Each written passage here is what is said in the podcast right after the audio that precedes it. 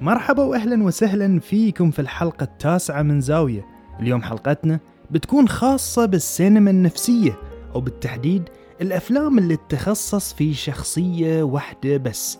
إلى الحد اللي تحسسك أنها شبيهة بعيادة الطب النفسي اللي يدشها الإنسان مضطرب ويطلع وهو في أجمل وأكمل حالاته.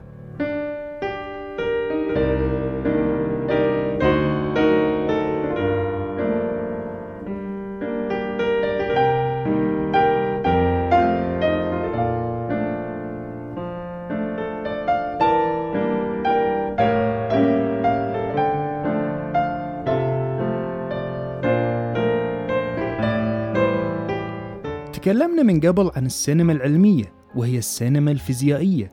وتكلمنا أيضا عن السينما الفكرية وهي السينما اللي تتكلم عن الأفكار الفلسفية. واليوم يا دور الحديث عن السينما النفسية وهي مثل أي سينما ثانية لها اختصاصها ونوعيتها وأهدافها. وهذا النوع بالتحديد يتخصص في معالجة الشخصيات. السينما باختصار تاخذ الشخصية وهي في أسوأ أحوالها وتخليها تحت مجهر خاص لحد ما تعجنها وتطلعها بأفضل صورة في نهاية الفيلم. وعلى قولة مارك كازنز في كتابه المشهور The Story of Film أن هذه النوعية من الأفلام أشبه بالجلسات النفسية العلاجية المجانية اللي مو بس تعالج الشخصية وإنما تعالجك أنت كمشاهد وتنظفك من أي هموم. وهذا التعبير لطيف جدا لأن هالأفلام بمثابة ما تقود الشخصية لطريق الخلاص والحرية من الأزمات النفسية اللي تعاني منها. وهي أيضا تعاملك أنت كمشاهد بمثل هالشخصية لأنها أحيانا تقودك إلى حلول في حياتك أنت ما قد فكرت فيها. وهذه قيمة من القيم الجميلة بالسينما إنها أحيانا بمثل ما تغذي شخصياتها بالحياة تغذينا إحنا كذلك بالحياة.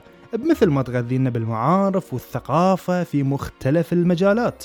ولو كان في شيء يحسد عليه عشاق السينما فهو الشعور اللي يحصل المشاهد عقب ما يخلص فيلم جميل ويحس إنه جزء من الفيلم والفيلم كذلك جزء منه تماما مثل الطبيب النفسي لما يخترق مشاعرك ويتوغل داخلك لحد ما يطرق باب أعماقك.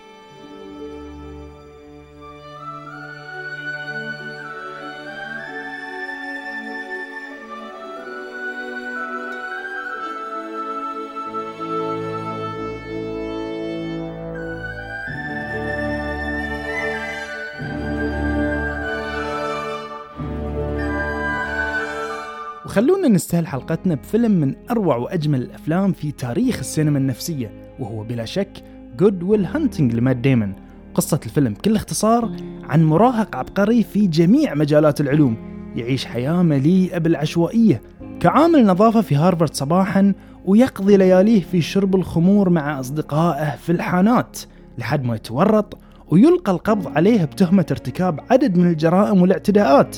وهني تشترط المحكمة أنه يقضي عدد من الجلسات النفسية مع طبيب مختص عشان يعالج طبع العدواني والشرس جدا مع الناس. الفيلم من أفضل الأفلام اللي قدمت شخصيات واقعية في قوالب بسيطة ومتعددة. أولهم ويل الإنسان المشتت اللي هجر الجميع لما كان طفل وخسر كل أهله في وقت مبكر من عمره.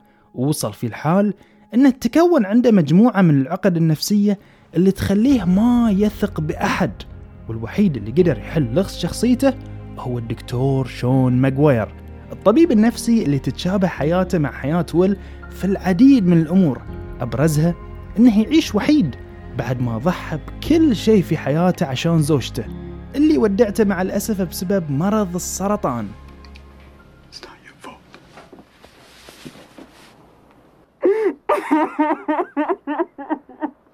Oh my god.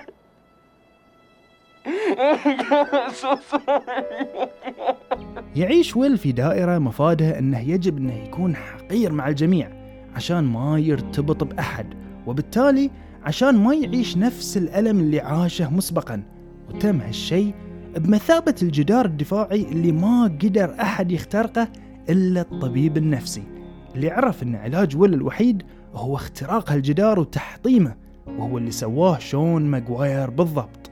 الدكتور شون توغل داخل شخصية ويل وحطمه عشان يبتدي من جديد. كإنسان يتحلى بكل الصفات الجميلة والأهم من ذي كله أن الفيلم يقول لنا باختصار أن الإنسان مهما بلغ من عبقرية مو بلازم تقترن حياته بتخصص معين مو بلازم هالعبقري تعلق حياته بالرياضيات ولا الفلسفة ولا الهندسة. عادي جدا توصل في حياتك إلى قرار مصيري يعتقد الجميع فيه أنك مخطئ ولكن الأهم من ذي كله القناعة بالنفس لأنها هي الدرع اللي راح يعطيك الشعور بالأمان النفسي. في الفيلم حوار ذكي وممكن يفيدنا في رؤية الحياة بمنظور مختلف وهو حوار الطبيب النفسي شون ماجواير مع بروفيسور الرياضيات جيرارد لامبو. جيرارد عشان يقنع شون بأهمية إجبار ويل عشان يتخصص في مجال الرياضيات يقول حق شون تخيل لو أن أينشتاين كان يتسكع في البارات مثل ويل في كل ليلة. يا ترى هل كنا بنشوف إنجاز النسبية؟ وبنفس الوقت يرد فيه شون على هالإلزام. لما قال له أن الرياضيات والعلوم مو كل شيء بدليل تيد كازنسكي اللي تخصص في هالمجال وصار أكبر إرهابي أمريكي في التاريخ. نص هالفيلم من أروع النصوص اللي قدمتها السينما على الإطلاق. وهذا اللي يخلي الفيلم من أهم الأفلام اللي تخصصت في شخصية واحدة وقررت تعرض علاجها النفسي علينا كجماهير. ولو ما شفتوا الفيلم سارعوا بمشاهدته لأنكم بتشاهدون تجربة إنسانية مذهلة جدا. وفيلم من أروع الأفلام في تاريخ السينما على الإطلاق.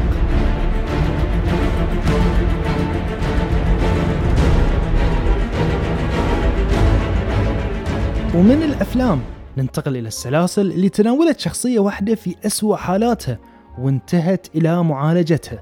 وأبرز هذه السلاسل طبعا ثلاثية باتمان لكريستوفر نولان. هالثلاثية كانت بوابة لتعريف المشاهدين بشخصية باتمان بمثل ما تستحق وبمثل ما يأتي لنا في الكوميكس بدءا بنشوء المشكلة في الشخصية ومن ثم مرحلة الصراع وانتهاء بمرحلة الخلاص. شخصية بروس واين نقدر نقول عنها بكل اختصار إنها أكثر شخصية معقدة من بين جميع شخصيات الكوميكس لدرجة لما تقرأ تسلسل الشخصية وتطورها الدرامي تفاجأ ان مسمى الشخصية superhero. وبعيدا عن باتمان الكوميكس خلونا نتكلم بالتحديد عن باتمان نولان. في البداية خلنا ناخذ بريف بسيط عن الشطر الأول من الشخصية وبعدين نروح حق مرحلة المعالجة. عندنا بروس وين اللي كان يعيش حياة هادئة لحد ما تعرضوا أمه وأبوه للقتل أمام عينه. فيقرر هني أنه يكرس حياته للانتقام إلا أن قسوة المشهد اللي شافه قدامه بمقتل أمه وأبوه خلاه في رعب مستمر. وهالرعب أجبره أنه يتخذ من شبح باتمان وسيلة عشان يتخلص من هالماضي المرعب والكئيب في حياته. ولكن اللي صار العكس تماما. باتمان خلاه يغوص أزيد في الظلام من كذي شفناه مكسور في العديد من المشاهد في الجزء الأول والثاني. وفوق شعور الفقد والفراغ الداخلي والألم اللي كان يعانيه يان الجوكر في الجزء الثاني ودمر جميع مبادئ وقيم المدينة وحولها إلى مستنقع من السوداوية.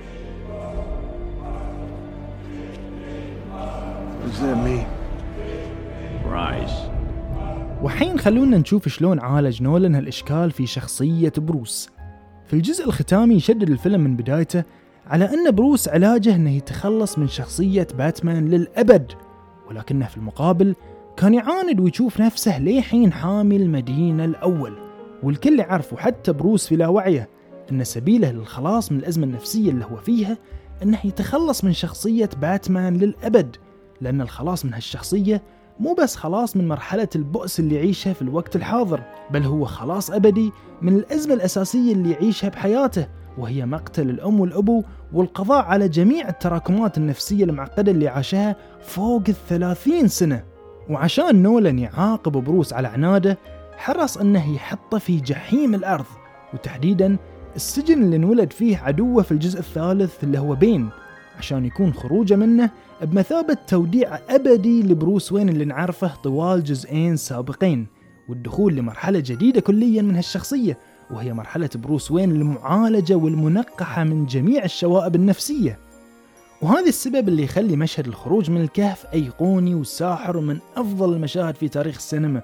ممكن نقول عنه أنه أفضل مشهد في جميع الثلاثية أنها الشخصية المعقدة انحلت جميع إشكالاتها بمجرد الخروج من هالمكان واقتنع فعلا أن شخصية باتمان هي مجرد مرحلة انتقالية من الأزمة اللي كان يعيشها ولا يجب أنه يعيشها للأبد لأن وقت الأحزان انتهى.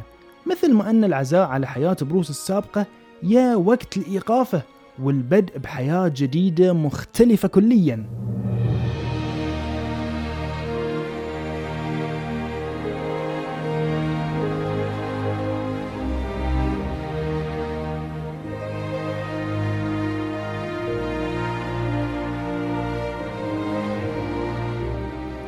وحين بنتكلم عن فيلم من أجمل تحف السينما وواحد من أكثر الأفلام اللي وقعت تحت تحديات كبيرة ولكنها نجحت لدرجة أن مخرج الفيلم لما عرض دور البطولة على توم هانكس ونيكولاس كيج وجون ترافولتا وحتى توم كروز كلهم رفضوا الدور.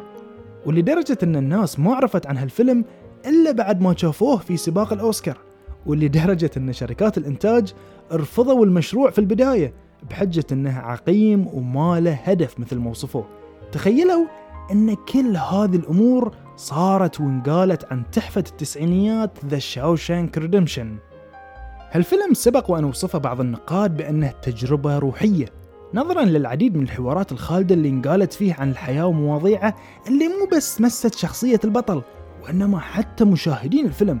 هي قصة شخصية اسمها أندي دوفرين موظف البنك اللي يتهم بقتل زوجته وعشيقها ويدخل السجن مدى الحياة ويقابل هناك عدد من المجرمين والقتلة في سجن الشاوشانك.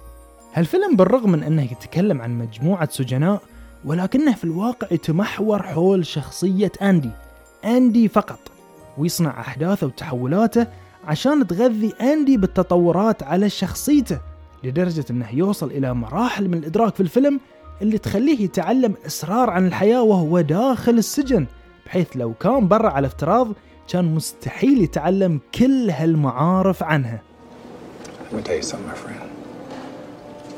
Hope is a dangerous thing. Hope can drive a man insane. وكل ما كان يتقدم الفيلم يوصل أندي إلى مراحل خطيرة من صقل النفس ففي أحيان كثيرة كنا نشوفه أنه على وشك الانتحار وأحيان كثيرة كان يؤمن بالأمل أكثر من إيمانه بأي عقيدة ثانية وهذا اللي خلانا نسمع عبارة من أشهر العبارات اللي قيلت في تاريخ السينما بأن الأمل شيء خطير جدا والإيمان فيه ممكن يقود الإنسان للجنون. من كذي مع تقدم الفيلم كان حماسنا مب مع الأحداث بل مع تطور شخصية أندي بالتحديد اللي كانت ترتفع في حدتها وتعاملها مع نفسه فأنت في الواقع كمشاهد ما كنت تحس بالإثارة وشغف المعرفة عشان الأحداث بل عشان تعرف هالشخصية وين راح تنتهي. وعشان ما نحرق عليكم الأحداث كل اللي أقدر أقوله لكم أن شخصية أندي وصلت في نهاية الفيلم إلى حد من النضوج اللي مستحيل كانت بتوصل له لو كان هو مب مسجون. فالسجن كان بالنسبة له مساحة لترشيح جميع شوائب شخصيته السابقة. لذلك اللي شاف الفيلم بيلاحظ أنه أشبه بقصيدة شعرية فيها قدر من الإلهام اللي يأخذك بالتفكير إلى معالم وآفاق ومواضيع حياتية جميلة جدا مثل الأمل والحب والحرية والحياة. بل وإعادة النظر فيها وتقييم النفس من جديد بعد كل صدمة أو أزمة نمر فيها بناء على هذه المفاهيم.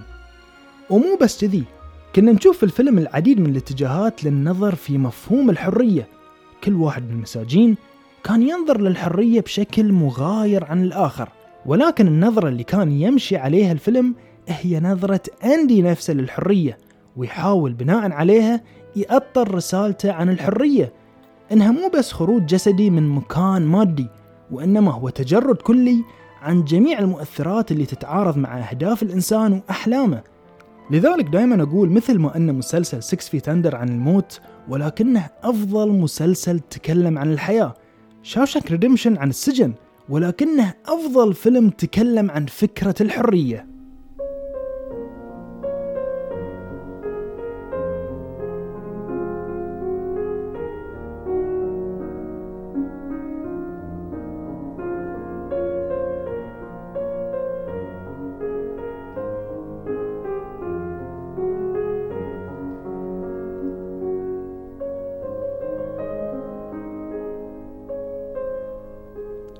بدون شك الأفلام اللي تطرقت للإنسان ومعالجته النفسية كثيرة جدا في تاريخ السينما وأغلبها يستند على قصص حقيقية. ولكن اللي جذبني أن هالأفلام اللي تكلمت عنها اليوم مبنية على مخيلة بشرية محضة وهذه هو الإبداع الحقيقي أنك تبتكر مشكلة إنسانية نفسية من وحي الخيال وبعدين تبني عليها تراكمات دقيقة حادة لحد ما تحل غزها وتفك عقدتها. وهالثلاثة أفلام كل فيلم منها يلتزم بشق معين في معالجة حالة الإنسان. في نموذج Good Will Hunting عندنا نموذج الإنسان العبقري الضايع في الدنيا وهالنموذج وايد موجود في جميع المجتمعات سواء كانت عربية أو أجنبية بينما النموذج الثاني هو نموذج باتمان. وشلون أن الماضي تكون له السلطة العليا في التحكم والسيطرة على شخصية الإنسان لحد ما يكبر ويتخلص من فكها وشباكها. في حين أن النموذج الثالث هو النموذج خلينا نقول الأكثر تعقيدا وهو نموذج السجن. السجن اللي من تدخله تكون مغيب عن الواقع الخارجي وشخصياته وتحولاته. في حين أن المفارقة في الشاوشانك أن السجن كانت فائدته أكبر من الحياة الخارجية على بطل القصة وتأثيره عليه أفضل بمراحل من الخارج. ومثل ما أن السجن هو سبب الأزمة للبطل في الفيلم. كان هو كذلك السبب الوحيد لمعالجته على الصعيد النفسي. السينما لها جانب جميل جدا إذا تعلق الموضوع بالكشف عن الإنسان وحقيقته. وتطرقنا حق هالموضوع في الحلقة السابعة من الموسم الثاني. إنها شلون أحيانا تقدر توصل إلى أوصاف يعجز الأدباء عنها وتقدر بواسطة ميزتها كفن مرئي إنها تعقد شراكة مع المشاهدين بالتأثير فيهم لأن التأثير المرئي في النهاية هو أقوى وأسرع على النفس من أي وسيلة ثانية. والسينما النفسية بالرغم أحيانا من قسوتها على المشاهد في معالجة الشخصيات إلا أنها لا تخلو من الطابع الشاعري في الحوارات بل أن أكثر هذه الأفلام غرقا في الحركة والأكشن. لو كان موضوع الفيلم الفعلي هو معالجة شخصية ونقلها من طور إلى آخر نفسيا لازم بتلاقي حوار من الحوارات اللي فيها نوع من الجمالية الشعرية اللي ما تحصلها إلا في هالأعمال المماثلة.